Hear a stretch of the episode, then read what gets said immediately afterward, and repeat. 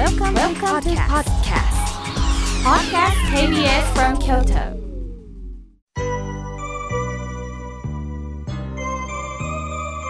さあここからはたくさんのメッセージをいただきましたので順に紹介させていただきます封筒の中身を開けると西野さんからのメッセージととても素敵な絵はがきが送られてきました妙慶さん私の家はあるお寺が近くにあります。足が悪くなる前は時々お参りをさせていただいたんですが6年前に脳梗塞を患い右足が不自由になりました。今はほとんど家のお仏壇だけのお参りになりました。人形から流れるお経で毎日拝んでいます。寒くなってきました風には気をつけてくださいねとのことですああそうでしたか脳梗塞を患われ右足が不自由になり、お寺まで行くことが辛くなったんですね。その中、お内仏でお参りをされてる。だけど、お参りといってもなかなかね、あのー、まあ、僧侶の方もお参りに来られるんですけど、日々のお参りとなると、自分一人でお参りするのは辛いですよね。今、便利です。お人形から、まあ、様々な宗派のお勤めをしてくださるお人形があるんですよね。私も何かの雑誌で見たことがあります。信州大谷屋のお参りもあるというのが書いてありました。西野さんは何州でしょうかね。そうですか。今は何かと便利になりましたね。しかし、もちろんお人形さんもいいんですけど、僧侶との付き合いもどうぞよろしくお願いいたします。一人一人に向き合える僧侶と向き合う時間も持っていただけたらと思います。ようこそお便りくださいました。さあ、続いての方です。おはがきいただきました。愛知県浜さん、ありがとうございます。妙慶さんの大ファンです。どうしたら前向きになれるんですか？この番組を聞いて考えてます。この番組は全国唯一の番組です。大切です。とのことです。ああ、そう言っていただいてありがとうございます。前向きになるにはまず心に怒りを持たないということです。それよりももっと大切なことがあります。今こうして生きてるということなんですよ。これって奇跡なんです。私は寝る前にもしかしたら今日最後かなと思って寝てるんです。そして朝目が覚めたらうわなんと今日生きてるんだ奇跡だな大げさかもしれないけどそんな気持ちでいつも起きています。その感動で今までの怒りってスッと消えていくんですよね。そして南無阿弥陀仏の念仏をいただいております。浜さん、どうかどうか一緒に生きていきましょう。さあ、続いての方です。メールをいただきました。千本逆立ち売りさん、ありがとうございます。妙慶さん、番組のオープニングの曲、マリオネットさんの花だより大好きです。もう涙が出ますとのことです。私も大好きなんです。せーのって聞いた瞬間、番組始まるなと思ってね、私もなんか気持ちが自分の番組でこういうのもなんなんですけども、穏やかになります。番組制作の T さんが選曲してくださいました。ありがとうございます。さあ、続いての方です。コスモス揺れてさん、ありがとうございます。妙慶さん、妙慶さんの声で安らぎを感じます。笑顔とありがとう。気をつけて心がけることで自分の気持ちがいいですね。体操とウォーキングやってますとのことです。いいですね。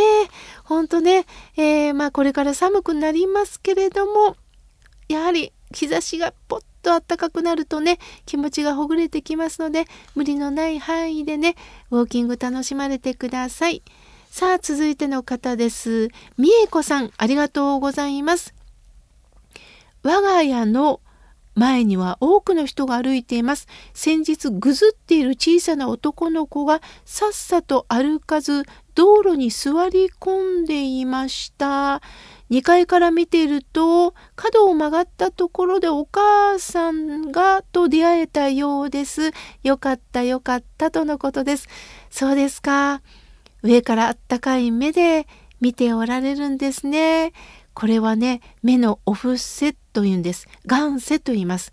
直接声はかけられないけど目で見守るということこれもお布施なんですよみえこさん優しいお気持ちで、えー、守っておられたんですねありがとうございますさあ続いての方です妙慶さんテレフォンフォアを聞いております更新は不定期なんですね、とのことです。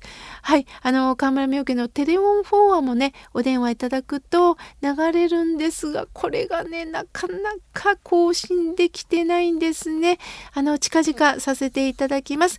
番号の方はね、私のあの日替わりフォアを読んでいただきましたら、下の方に書いております。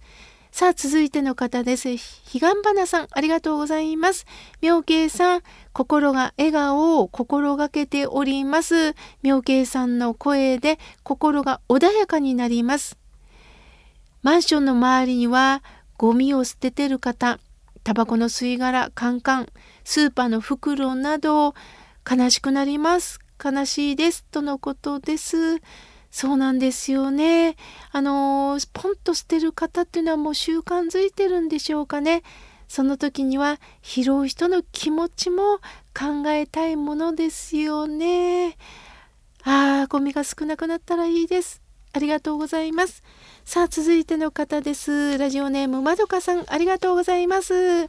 妙慶さん、いつもありがとうございます。とのことです。こちらこそありがとうございます。さあ、続いての方です。三夜草さん、ありがとうございます。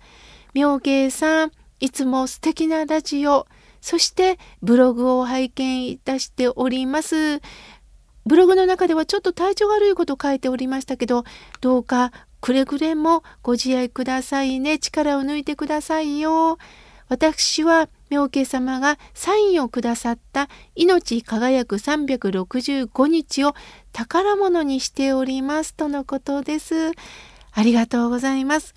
この命輝く365日、あのー、この時期はですね、私の執筆がすごく続いたんですね。すると、えー、国書観光会の、あのー、編集さんからご連絡いただいて、どうしてもキンキンに本を妙慶さんの本を出したいけどいい方法ないですか？そのことをあの私は九州の文字のサイレンジの出身なんですけれども侍浩二さんというねあのお笑い作家さんがいるんです。その方にちょっと相談したら実は私は妙慶さんの日々の法話を全部書き留めているんです。それが365日になるんですって言ってくださったんです。それを侍浩一さんは元旦から大晦日まで短い言葉で全部過去私が残した言葉を全部編集してくださってそしてそれを一冊の本にまとめてくださったんですね。このご恩は本当に忘れません。皆さんにとっての輝く365日になればということで書かせて、まあ、あの編集をしてくださった本です。あの書店にもありますしネットでもねあの Amazon などでもあの購入できますので是非一度読んでいただけたらと思います。三夜草さんありがとうございます。さあ続いての方です。南のワッペンさん、妙慶さん。芋掘りに行きますとのことです。いいですね。どんな芋がね、あの、取れるんでしょうかね。楽しみです。さあ、続いての方です。みんなのおかんさんよりメールをいただきました。いいですね。みんなのおかん。もう皆さんのお母ちゃんやでっていうことなんでしょうかね。いいですね。妙慶さん、おはようございます。私は医療機関に勤務しております。心の病の機関です。妙慶さんの穏やかな語り口調、ほっとします。私は看護補助という職種です。話しかけるタイミング、距離声の大きさ声の音域すごく難しいです。そんな中長らく同じ病棟におりますので「まるさんいてくれた安心する」何々さん、癒しのそんな存在、いてくれるだけで良いと言っていただけることが増えました。今日はお休みなので自分の時間を過ごそうと思っております。妙慶さんのように穏やかに優しく一定した雰囲気でいろいろな方に対応できるように頑張りますとのことです。ああ、みんなのお母さん、ありがとうございます。実は私は、えー、つい先日なんですけども、京都の看護師協会さんで法話をさせていただきました。もちろん対象は看護師さんです。しかし、面、直接の法話はできないので、看護師協会さんに行ってリモートであの法話をさせていただきました。その時に看護師さんが日々抱えてるこの仕事のストレス責任感そして今日ねみんなのお母さんも書いてくださっているようにやはり夜勤がありますよね。すると本当に体のリズムを壊す可能性のあるお仕事ですよね。その中皆さんがどうしたら仕事にそしてプライベートに意欲を持ってもらえるかを心を込めてお話をさせていただきました。みんなのお母さんのお仕事が伝わるようです。もう私もね、あのー、一定して穏やかな人ではないんですよ。